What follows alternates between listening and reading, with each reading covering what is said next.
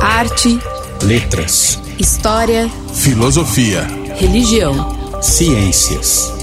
O estado da arte.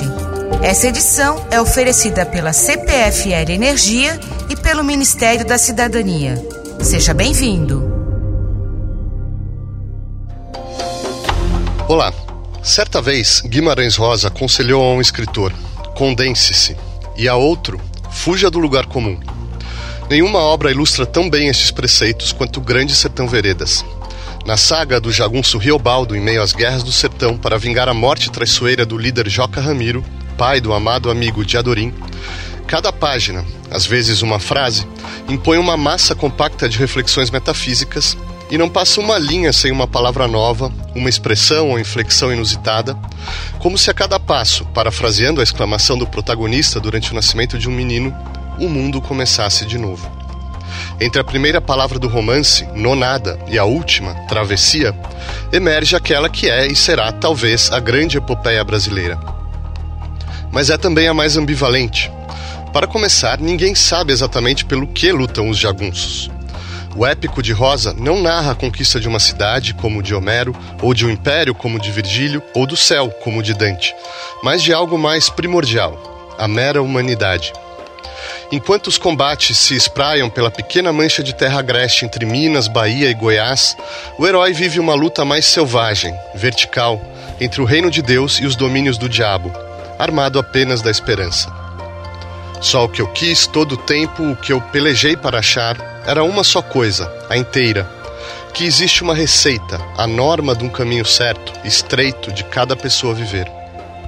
Eu careço de que o bom seja bom e o ruim, ruim, que de um lado esteja o preto e do outro branco, que o feio fique apartado do bonito e a alegria longe da tristeza. O diabo não há, diz o herói no final da travessia.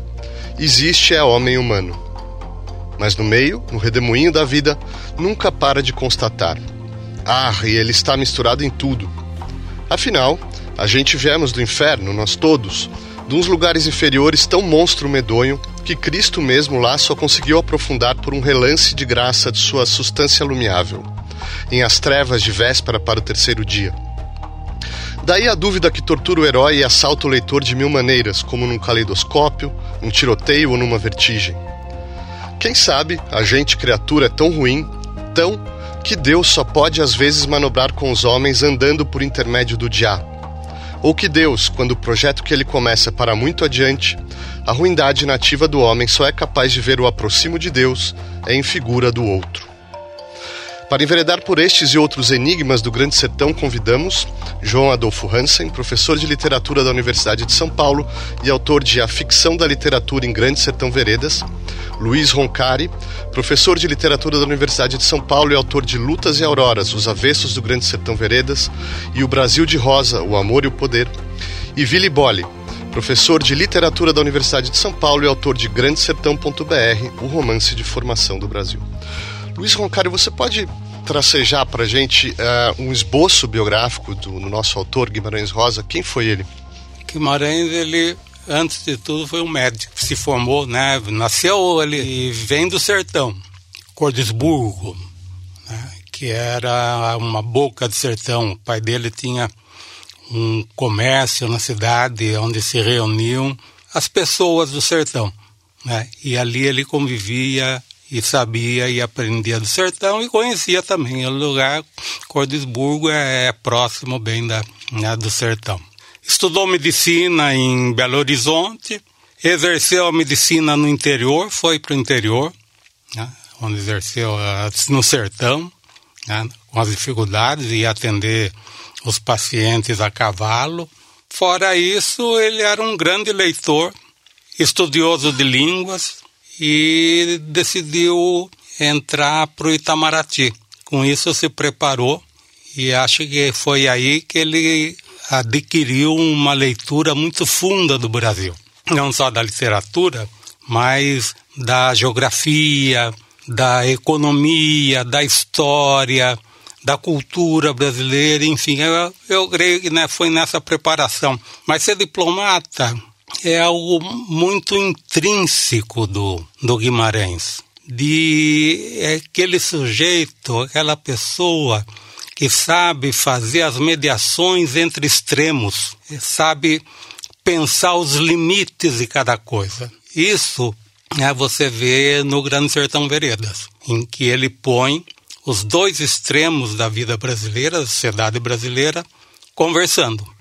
Um sertanejo, tinha sido jagunço sertanejo, que é o herói Riobaldo, contando a sua vida para um senhor da cidade, doutor, muito uma figura muito próxima do próprio autor. Então, mas acontece o quê? É um sujeito rústico falando para um senhor ilustrado que se esforça para chegar na altura do seu ouvinte, do ilustrado. Então ele cria uma espécie de linguagem que o faça se faça entender pelo outro, mas não seja inferior também ao outro. Então esse ser médico e ser diplomata foram funções importantes para a definição do Guimarães e da literatura dele. Certo. João, João Adolfo Hansen, então temos aí o homem. Vejamos um pouco a obra antes de entrar de cabeça na nossa história de hoje. Quer dizer, quais são, eh, como se realiza a vocação literária do Guimarães, suas, suas realizações, temas, estilos, né? Se a gente puder um pouco falar sobre esse universo literário que ele cria antes de entrar nessa obra ah. capital que é o Grande Sertão. Bom, eu poderia falar. Eh, inicialmente, eu agradeço o convite que me traz aqui com você e com amigos e colegas que eu, que eu prezo muito. E eu, eu gostaria de lembrar o, o título. Quer dizer, Grande Sertão, Veredas. A gente sabe que o Guimarães Rosa ele tinha amizade com um filósofo aqui de São Paulo, Vicente Ferreira da Silva, e numa carta de 21 de maio de 1958 que ele escreve para o Vicente, ele diz assim que ele pede para o Vicente reler o livro O Grande Sertão, e ele diz que, por bizarra que o Vicente possa achar afirmativa, o livro é menos literatura pura do que um sumário de ideias e crenças do autor, com buritis e capinzinhos e boizinhos devidamente camuflados. Quer dizer, então seriam as suas próprias ideias que estariam ali. E ele também diz que uh, o sertão é o mundo em que o homem ainda está antes uh, do bem e do mal e que é um mundo ainda de uma certa indefinição básica. Agora, a gente sabe que referencialmente, geograficamente e política e historicamente, uh, esse termo em português, sertão, alguns filólogos dizem que ele é um diminutivo de deserto, desertão, e a gente o encontra, por exemplo, em cronistas portugueses como Zurara, no século XV, que escreve sobre a África. Então, quer dizer, aqueles grandes vazios onde existe mato, animais ferozes e provavelmente a falta de gente civilizada também é a presença do diabo, é, é o sertão. Agora, a gente sabe que no caso do, específico do Guimarães Rosa, a gente vai encontrar no livro uma oposição entre uma cultura de um Brasil interior, que corresponde a uma cultura sertaneja do sertão, e uma cultura litorânea, que corresponde ao litoral, no caso do Rosa, a civilização concentrada no Rio de Janeiro e que tem toda a relação com a Europa, principalmente com a França, no tempo dele. Então, quer dizer, ele recupera também, quando escreve o, o romance, uma tradição que vinha desde o século XVIII, quando descobriram o ouro na região de Vila Rica e o, o, Rio de São Francisco foi utilizado como entrada para a região do ouro.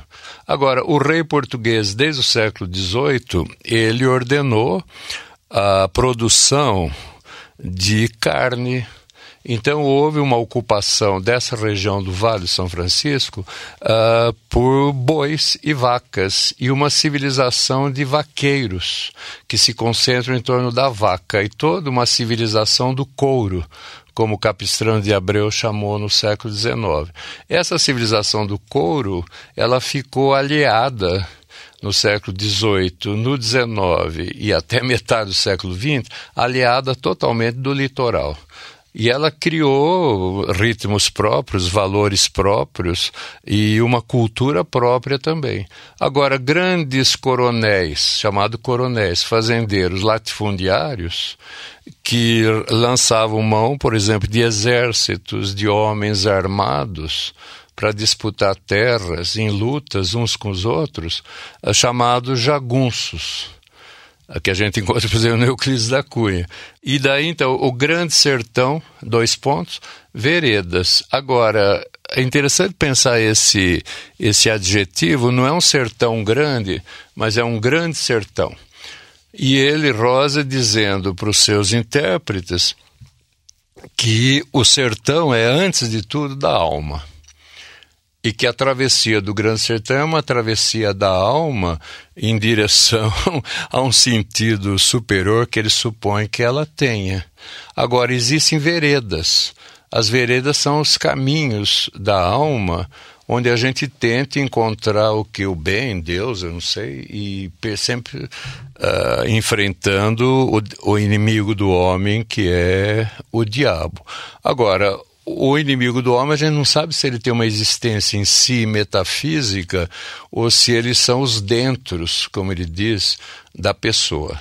Então, nesse sentido, me parece que o livro, no próprio título, ele já condensa uma série de motivos e temas que remete, de um lado, a uma tradição literária brasileira que vem do século XIX desde os românticos. Ao mesmo tempo, ele refere uma região empírica onde se desenvolveu a civilização do couro e onde houve muitas lutas no século XIX entre latifundiários.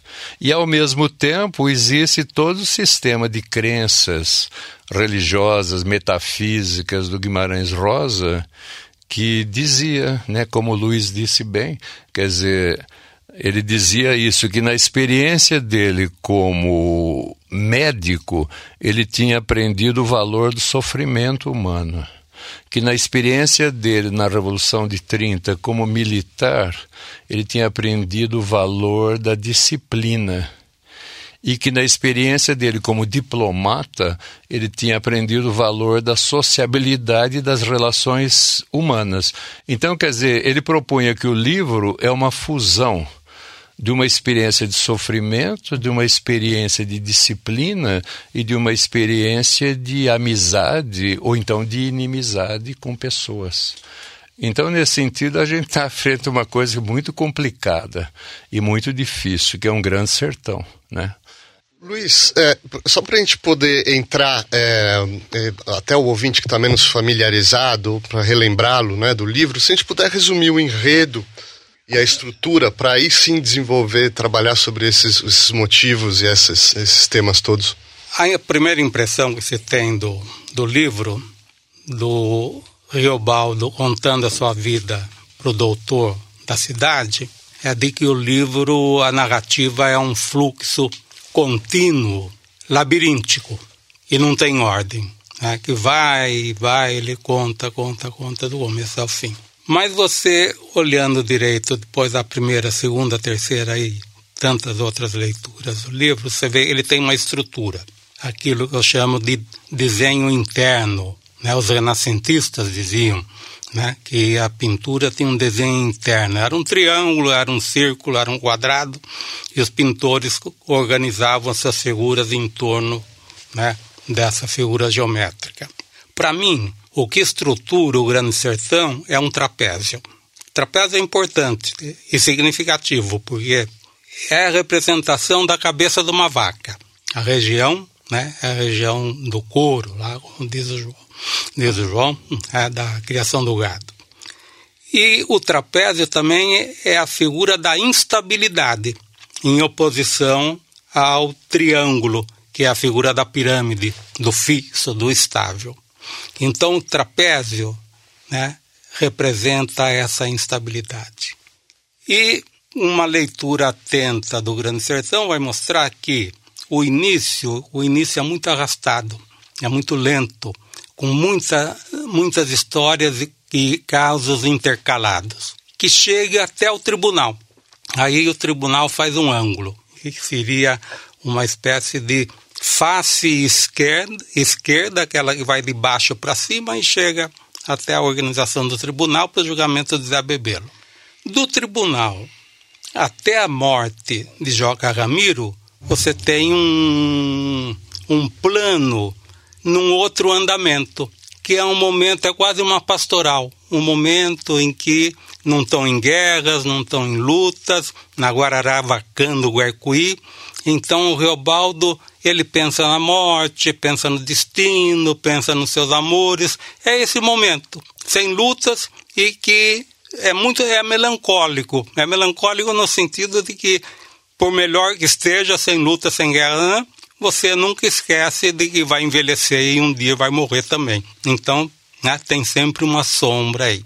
E chega até o anúncio da morte de Joca Ramiro. Aí começa a chamada face negra do Grande Sertão. Se na primeira parte, na face branca, ele chegou até o estabelecimento de um tribunal, que é uma coisa da cidade, urbana, voltada para a solução de conflitos, é um paradoxo, porque contraria a regra do sertão. A regra do sertão, o que, que é? A lei do mais forte. A luta de todos contra todos, é a lei da violência, da traição, e aí então, depois da morte de Joca Ramiro, começa a face negra porque é a busca da vingança. Deixa de ser um processo em que resulta e chega ao estabelecimento da justiça e passa a ser um momento de busca da vingança pela morte e a traição de Joga Ramiro. Aí é, são lutas. São lutas. A narrativa se torna objetiva, se torna mais rápida, se torna uma sucessão de episódios e tem uma sequência e vai até a morte dos dois demônios do Riobaldo, do herói. Um demônio externo, que é o Hermógenes, a representação do mal aí, né, da violência, e depois eu vou explicar um pouco isso. E o outro demônio é de Adorim, que é um homem, uma mulher travestida de homem, por quem ele se apaixona, mas que nega inteiramente ele. Imagina um jagunço bravo amar um homem, um outro jagunço bravo. Isso vai até o momento em que ele é purgado dessa, do Diadorim e começa um outro momento, um momento final, né? Vili Boli, é, nós temos então esse jagunço Riobaldo, ele tem uma história de, de vingança e de amizade com essa figura do Diadorim, né? e ele vai passar por sob o comando de diversos chefes, até ele mesmo se tornar o chefe dos jagunços, né?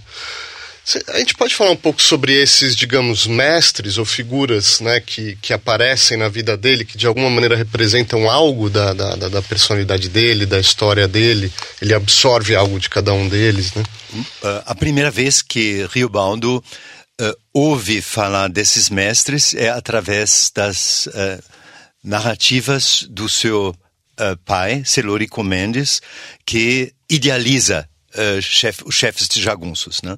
sobretudo uh, o Joca Ramiro e, de fato, uma noite uh, o bando de Joca Ramiro pernoita na fazenda do Celurico Mendes. Esse, então, o primeiro contato e a primeira grande referência. Uma outra referência é o Medeiro Vaz, que acaba assumindo o bando de Riobaldo e de Adorim após o assassinato de uh, Joca Ramiro. Uma outra referência ainda, uh, temporariamente antes, é Zé Bebelo. Zé Bebelo, um fazendeiro que tem a ambição de se, se tornar deputado e para isso, então, ele quer eliminar os jagunços né? e ele contrata Riobaldo como professor particular e, uh, e como secretário. Né? E há ainda uma eh, figura que é uma referência nefasta, mas uh, continuamente presente uh, no, no, pensamento e nos sentimentos de Riobaldo, que é o Hermógenes. Né? Um, Esse é o grande antagonista do O grande do antagonista, mas ao mesmo tempo, uh, de alguma maneira, o modelo para Riobaldo fazer o pacto com o demônio. Ah, sim, porque tem essa é uma inquietação que surge desde o começo do livro. Né? Aliás, são quase 80 páginas onde, como o Luiz disse, começa de maneira um pouco confusa. É, você pode falar um pouco sobre essa, essas inquietações, esses incômodos do, do, do herói que vão nos introduzindo aí sim a ação narrativa? Os incômodos. Bom, eh, eu acho que o principal eh, incômodo é eh, a, a figura do Hermógenes, porque o Luiz falou do, de um tempo do tempo após o julgamento de Zé Bebelo, quando aparentemente as lutas se aquietaram. E eles ficaram, Riobaldo, Diadorim e o bando, num lugar idílico a Guararapacã do Guaicuí, às margens do Rio São Francisco. Mas aí eles recebem a notícia de que Joca Ramiro foi assassinado por Hermógenes e por Ricardão, porque esses dois subchefes discordaram uh, da, do julgamento benevolente de Joca Ramiro em relação ao Zé Bebelo. Em vez de matar Zé Bebelo, uh, o Zé Bebelo foi enviado para o exílio. Né? E aí então, uh, nesse momento, só resta a Riobaldi, e sobretudo também sob a orientação de Diadorim, porque Diadorim uh, se declara filho de Joca Ramiro, então tem que haver vingança, né? O meio, a lei do sertão é a lei do mais forte e a, a forma mais praticada de justiça é a vingança, né? Morte por morte. Né? E aí então o Hermógenes se torna o grande desafio e como vencer esse cara, né? É, esse pactário, porque uh, o, a luta uh, do bando de Riobaldo e de Adrim começa com uma série uh, de entraves, eles são perseguidos pelos bandos, uh, o, enquanto Hermógenes, eles são perseguidos, aliás, pelos soldados do governo, enquanto o bando de, do Hermógenes consegue espertamente escapar. Né? Aí, então, eles se aliam, Riobaldo e Deodorim, ao Medeiro Vaz, né, para uh, ganhar maior força contra Hermógenes, mas ainda aí tem mais uh, um, uh, um entrave que é justamente a morte de Medeiro Vaz. E aí o Zé Bebelo, que mudou de lado, né, em vez de ser perseguidor uh, de jagunços, ele próprio quer se tornar chefe de jagunços. Né? E aí bagunça mais uma vez a questão inclusive no momento em que Zé Bebelo quer fazer o, o bando de uh, Riobaldo uh, e Diadurim está sendo cercado pelos Hermógenes, então o uh, Zé Bebelo Uh, traiçoeiramente quer fazer um pacto com os soldados do governo, né? No que ele é impedido por Riobaldo. Então, tem todos esses obstáculos, né? Até justamente se chegar à luta final, no paredão. Certo. É, é, João Adolfo Hansen, é, quais são as, as, transforma as metamorfoses de Reobaldo ao longo dessas guerras? Porque ele vai passando por diversas provações e ele vai, inclusive, o nome dele muda né, diversas vezes. Essa trajetória do, do nosso herói, quer dizer, quais são os, os momentos capitais aí de, Bom, eu lembro, eu lembro que quando o leitor começa a ler o livro, o leitor encontra o Reobaldo velho, fazendeirão, casado com a Otacília, ele é proprietário, ele tem um jagunço, ex-jagunços dele que moram em volta dele, e ele foi chamado, ele diz, ele diz isso ao doutor que visita, por causa de um bezerro que tinha uma cara demoníaca, uma cara de gente, um bezerro erroso, como ele diz. E aí ele nega a existência do demônio, diz que o povo é prascóvio, ignorante, que acredita em. e que ele não está para abusões, que ele acredita em Deus, tá, tá, tá. Então, quer dizer, me parece que a gente iria a níveis de significação e de sentido na própria experiência existencial do Reobaldo. Então, por exemplo, me parece que uma coisa fundamental é quando ele tem 10 anos e ele vai atravessar um rio de janeiro, que janeiro é Jânua, né? o deus Jano é a abertura. Então ele atravessa esse rio com um menino que é, efetivamente já é de Adorim, Quando eles estão do outro lado do rio, aparece um mulato que faz uma alusão sexual e propõe uma coisa indecente para os dois, e o menino enfia quissé, o punhalzinho, na coxa do mulato que foge. E aí, quando ele atravessa o rio, o rio é perigoso, tem muitas ondas, mas o menino diz para ele: o val do mundo é a coragem. Quer dizer, a, a, travessia do mundo é a coragem. Quem não tem coragem não atravessa o mundo. Então, isso significa, ao mesmo tempo, a travessia de um rio físico, mas rio é uma metáfora de tempo, é uma metáfora de história, é uma metáfora de experiência. Então, o val do mundo é a coragem. Então, me parece que a gente já tem, desde essa lembrança, uh, um tema também que obceca o Reobaldo o tempo todo, que é o tema da memória. Quer dizer, ele sabe que o Bergson, que quando a gente lembra, a gente imagina.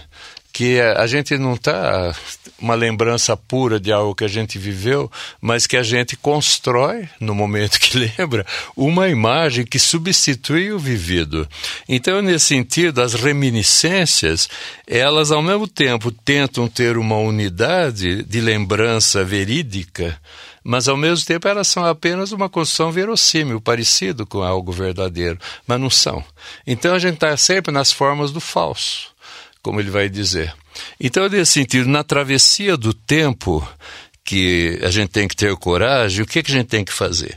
Então, quer dizer, ele lembra disso daí. A outra coisa, o Vila já referiu, é quando justamente o Joca Ramiro chega na fazenda dele do pai dele, ele acredita ainda que é padrinho, mas na verdade é o pai, o Celorico Mendes, e numa madrugada que a estrela d'alva brilha, ele sente o, o orvalho na grama no pé, os cavalos estão todos ali, os jagunços, e ele vai embora. Ele vai embora junto. Ele acho que tem o quê? 18 anos, 20 anos, ele é bem moço.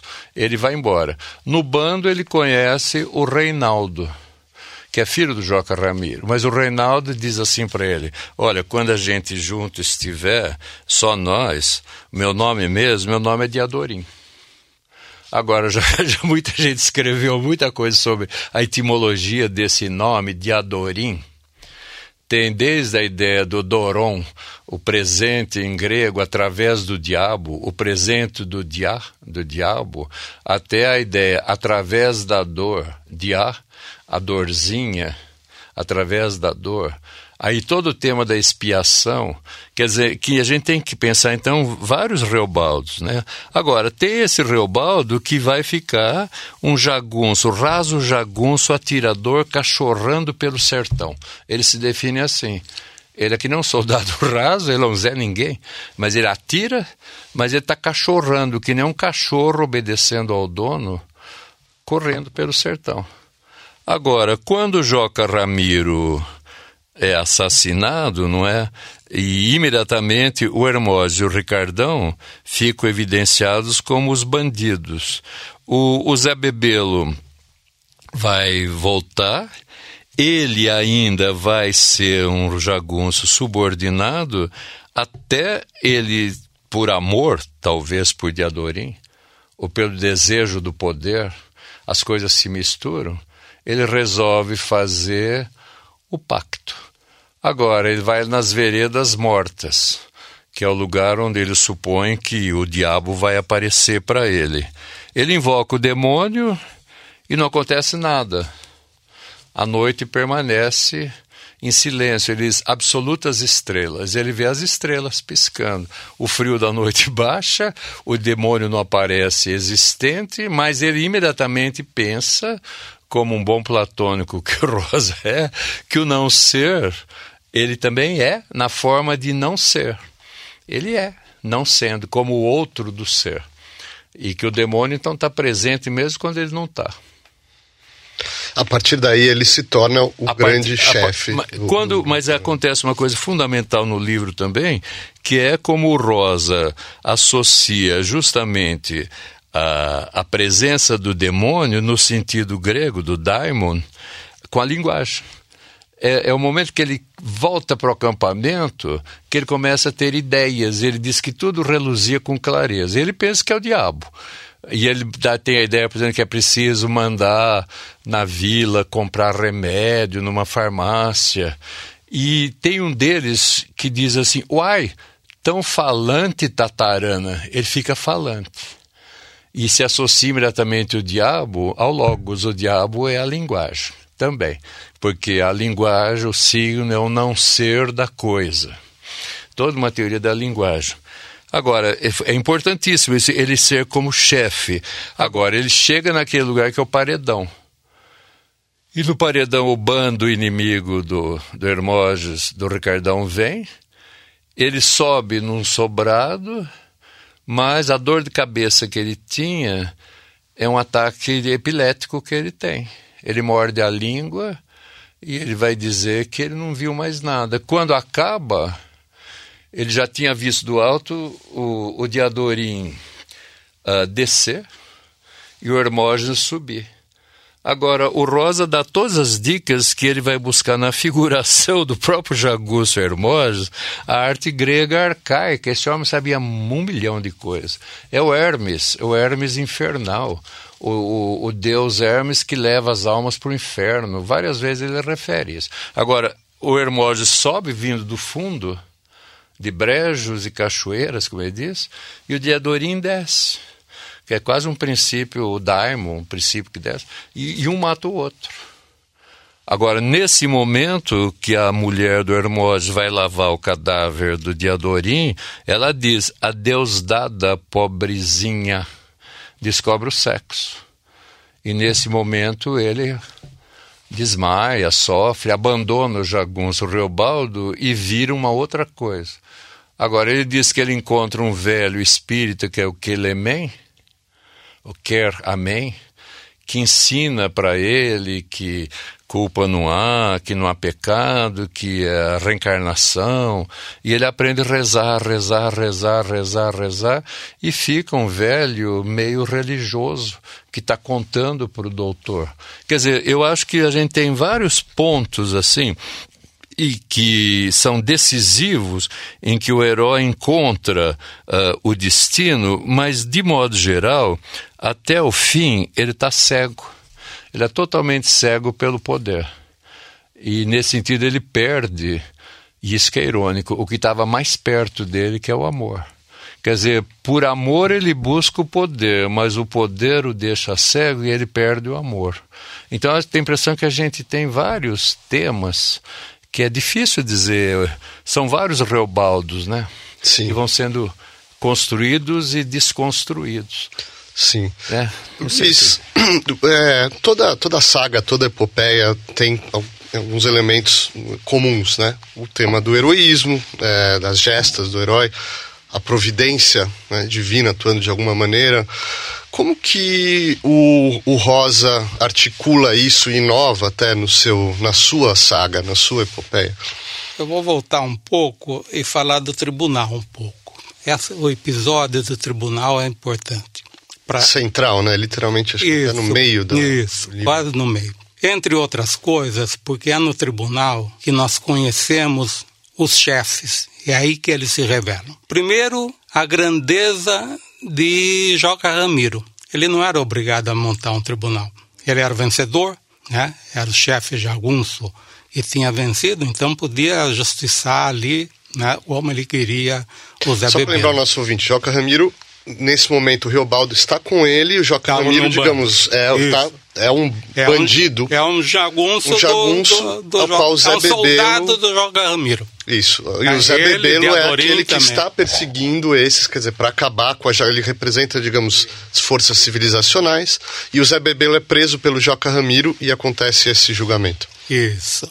Então, Joca Ramiro tem a grandeza de acatar o vencido um pedido do vencido e estabelecer o julgamento para encontrar uma pena justa. Então, o Joca Ramiro, ele tem a grandeza porque ele é um chefe militar, ele é astuto, tem a astúcia, então é chefe político também, é carismático, é assim, ele, ele é visto sempre de baixo para cima como uma figura alta, grande, mas ele tem a, a terceira virtude, que é o senso de justiça. Né? tribunal para procurar a sentença justa. Então ele equivale aí a Zeus. Né? É uma figura que tem a realeza de Zeus. Né? Junta, as, o Guimarães fala, as três alturas do poder. Zé Bebelo, que é derrotado, ele é um chefe jagunço também, mas só que é um chefe jagunço que passou para o lado das forças do governo, do governo estadual. Então, é chefe jagunço, tem poder militar, mas passou para o outro lado. E ele vai e volta. Uma hora está do outro lado, volta né, para ser um chefe um chefe jagunço. Aí é a representação de Hermes. É aquele que vai e volta e tem mas não tem a grandeza do, do, do Joca Ramiro, porque ele tem discurso. Ele é cara de discurso, de discurseira, e fala, fala, fala, e vai acabar os jagunços, vai trazer modernidade para o sertão e tal, isso, aquilo. Robaldo ouve e não acredita em nada, desconfia. Daquele, é, é o político do discurso, da discurseira. Não tem a altura né, do Joca Ramiro. O Hermógenes e o Ricardão são aqueles que defendem só a autonomia do poder privado no sertão e se opõem às forças do governo porque é contra a intervenção, como foi a grande propriedade rural brasileira sempre. Né? Não queria que o império se metesse no meio dos escravos e protegesse a escravidão. Tinha que deixar da porteira para dentro, ele é o senhor absoluto. Era essa né, a determinação do Hermógenes e do Ricardão. Lutava contra os, a força dos governos porque era contra também as medidas possivelmente civilizatórias das forças do governo, como trazer, por exemplo, talvez um tribunal. Por isso, eu falo que o Grande Sertão Veredas é um livro que fala de uma travessia, mas uma travessia civilizatória sair da ordem sertaneja da lei do mais forte da busca da vingança para uma ordem moderna onde se, estabeleça, se estabeleça a justiça como era na cidade da Januária. É dessa travessia que ele está falando. Os homens cultos do tempo de Guimarães Rosa pensavam, faziam a seguinte pergunta: no que ia dar o Brasil? Se civilização ou sertão? Uma outra coisa que eu queria chamar a atenção, assim, depois de distinguir né, cada um dos chefes e pensar né, essa postura dos chefes e a diferença de um com o outro, é sobre os amores também, né, de Reobaldo. Reobaldo, ele amava três mulheres ao mesmo tempo. Ele não, não amava. Por isso, a impossibilidade no Brasil do amor sublime. Um homem amar uma só mulher. Porque o Riobaldo amava dentro do padrão brasileiro. O homem brasileiro tinha, como os gregos, uma mulher oficial para prole, que aí era Otacília. Né? Ele pensava, fazendeira, tinha família, tal, isso, aquilo.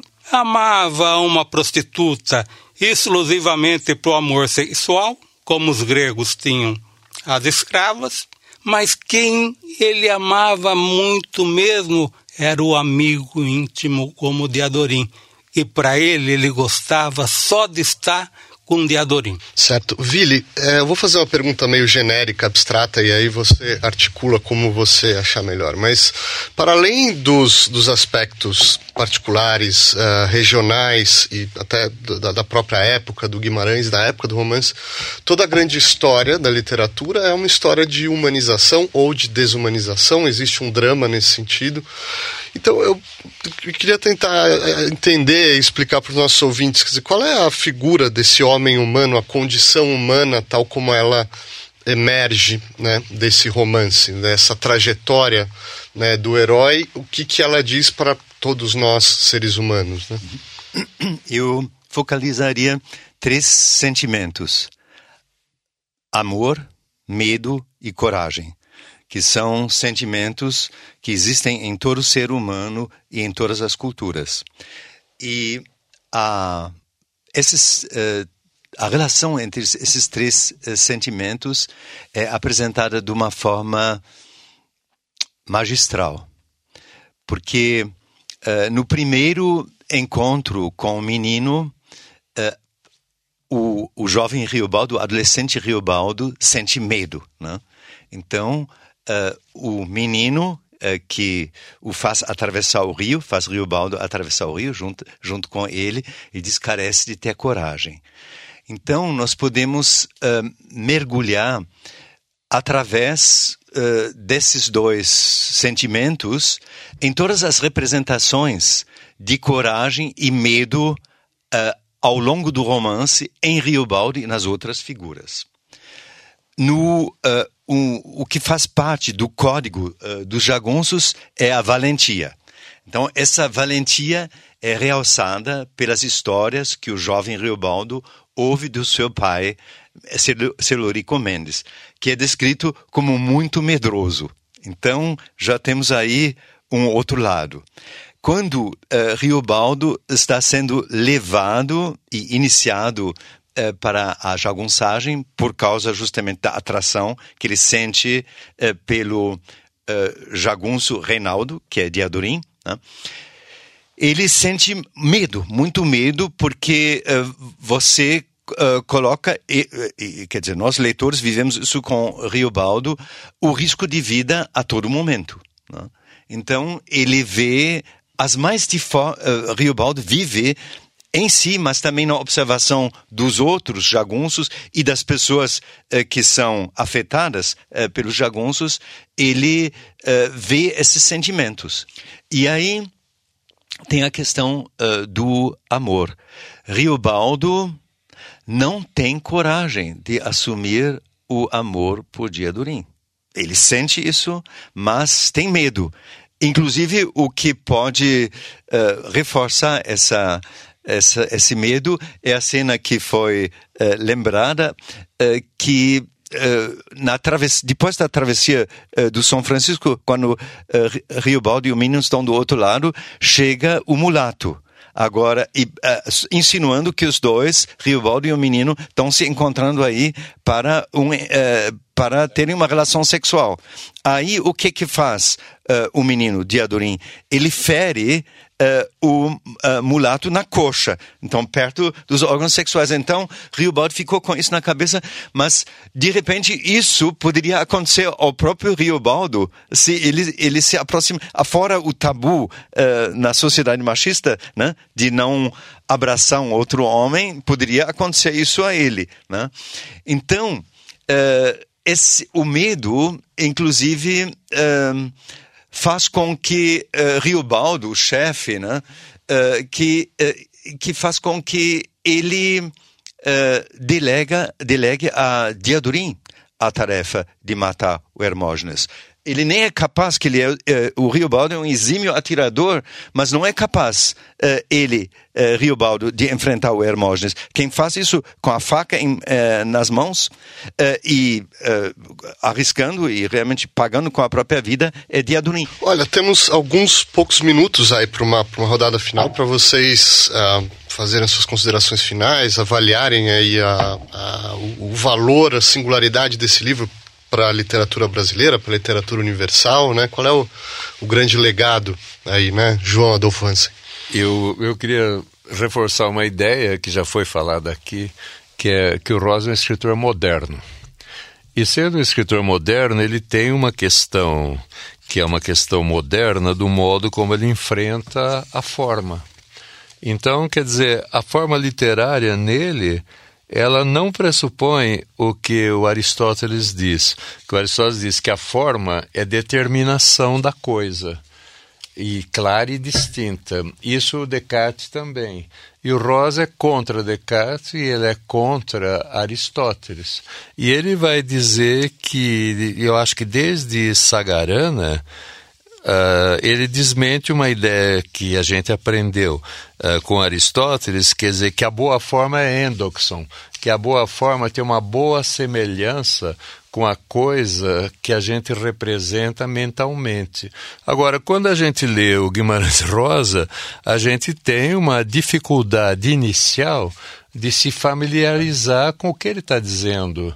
Nós sempre estamos além ou aquém, a gente não coincide com o texto dele. E a gente percebe que essa indeterminação que ele produz, ela é intencional. O grande sertão que o leitor tem que enfrentar também é o da linguagem, que, uh, que produzindo uma forma uh, para a qual a gente não tem uma definição prévia. E a cada momento que a gente lê, a gente é obrigado a se guiar não pela razão, mas por, pela intuição. Agora, me parece que ele representa dois princípios: um princípio espiritual que está no Diadorim e um princípio material que está no Hermógenes, e que é quase a ideia de uma cosmogonia de base platônica. Ele está fazendo o um momento em que uma, uma ideia encarna na matéria, o um momento que a matéria, numa processão, ela sobe para algo mais espiritual, mas é, é difícil, eu acho, definir exatamente o que seja. Luiz Roncari. O tempo que Rosa está escrevendo esse livro é muito forte a ideia construtiva na arte. E isso mesmo ele fala de construção, né, e essa ideia numa correspondência dele com o tio avô dele, Vicente, né, se não me engano. Então, o Rosa, ele colhia seus materiais literários nos mais diferentes campos, seja da literatura clássica, da filosofia. Então, só como exemplo de como ele reúne os materiais colhidos em campos mais diversos na composição, na construção né, da sua literatura, é pensar nesses três amores. Ao mesmo tempo que Reobaldo ama dentro dos padrões brasileiros e tem uma coisa realista aí, né, ou até mimética, Otacília, Inhorinhá e Diadorim, é possível aproximar também esse padrão amoroso brasileiro, do Brasil, com o padrão amoroso grego. E é isso que Riobaldo faz. Então ele pega uma mulher como Otacília e aproxima Otacília de Ceres Deméter, que é a mulher da ordem, né, da, da, da cultura, da vida ordenada. Em Orinhá, aproxima de Afrodite Pandemia, que é o amor puramente carnal, é a promíscua, por isso ela é selvagem. Enquanto Otacília, Otacília é a do amor domesticado, né, Ceres, em Orinhá é a Afrodite Pandemia, é a promíscua, que é selvagem. E Teodorim seria Artemis, que é aquela que tem horror ao sexo, evita o sexo e é tão selvagem quanto em Orinhá. Vili Bolle. Bom, o legado de Grande Sertão Veredas é imenso, é um leque muito grande. Eu vou só poder uh, apontar alguns aspectos. Em primeiro lugar, eu diria que Grande Sertão Veredas é um diálogo uh, que entra em, uh, esse livro entra em diálogo e em concorrência com os principais retratos do Brasil, a começar por Os Sertões de Euclides da Cunha e Grande Sertão Veredas uh, é a minha maneira de ver é uma reescritura, uma reescrita crítica dos sertões. Por exemplo, uh, Rio, uh, Euclides da Cunha raramente dá a palavra aos sertanejos. Ele fala em nome dos sertanejos. Guimarães Rosa através uh, de Riobaldo. Bom, o próprio Riobaldo, a figura de Riobaldo, é uma figura construída, mas é um jagunço letrado. E o tempo todo ele está em diálogo com pessoas do povo. Isso é uma diferença crucial. Uma outra, uh, um outro retrato do Brasil que a gente pode uh, relembrar é Casa Grande e Senzala. De alguma maneira, Grande Sertão Veredas faz eco mas em grande, uh, Casa Grande e Senzala, no original, não tem o E, mas tem o E comercial, que é uma, uma ligação, né? como se, eh, como se uh, houvesse uma harmonia no convívio dos donos da Casa Grande e uh, os habitantes da Senzala. Grande Sertão, dois pontos, veredas, ou seja, ele separa. E aí a gente poderia dizer Riobaldo, sim, o narrador, e o, uh, o chefe dos jagunços, eh, que chega ao ápice, mora na Casa Grande. Agora, quem mora nas veredas? É o povo simples e quem está enterrado, quem ele manda uh, enterrar num aliso de vereda? Diadorim. Então, é o confronto. A gente poderia uh, prosseguir uh, com outros retratos do Brasil. Um, no, no, diálogo e na concorrência com os retratos do Brasil, não foi um cientista social que inventou o termo sistema jagunço, mas é o criador de ficção, Riobaldo, que num dado momento, o Guimarães Rosa, que num dado momento coloca na boca eh, de Riobaldo que eles praticavam o sistema jagunço. Né? E aí uh, retomo uma, uma fórmula uh, que me parece adequada para resumir uh, numa frase o Grande Sertão Veredas. o romance mostra bandos de criminosos disputando o poder no Planalto Central do Brasil. As então, milícias.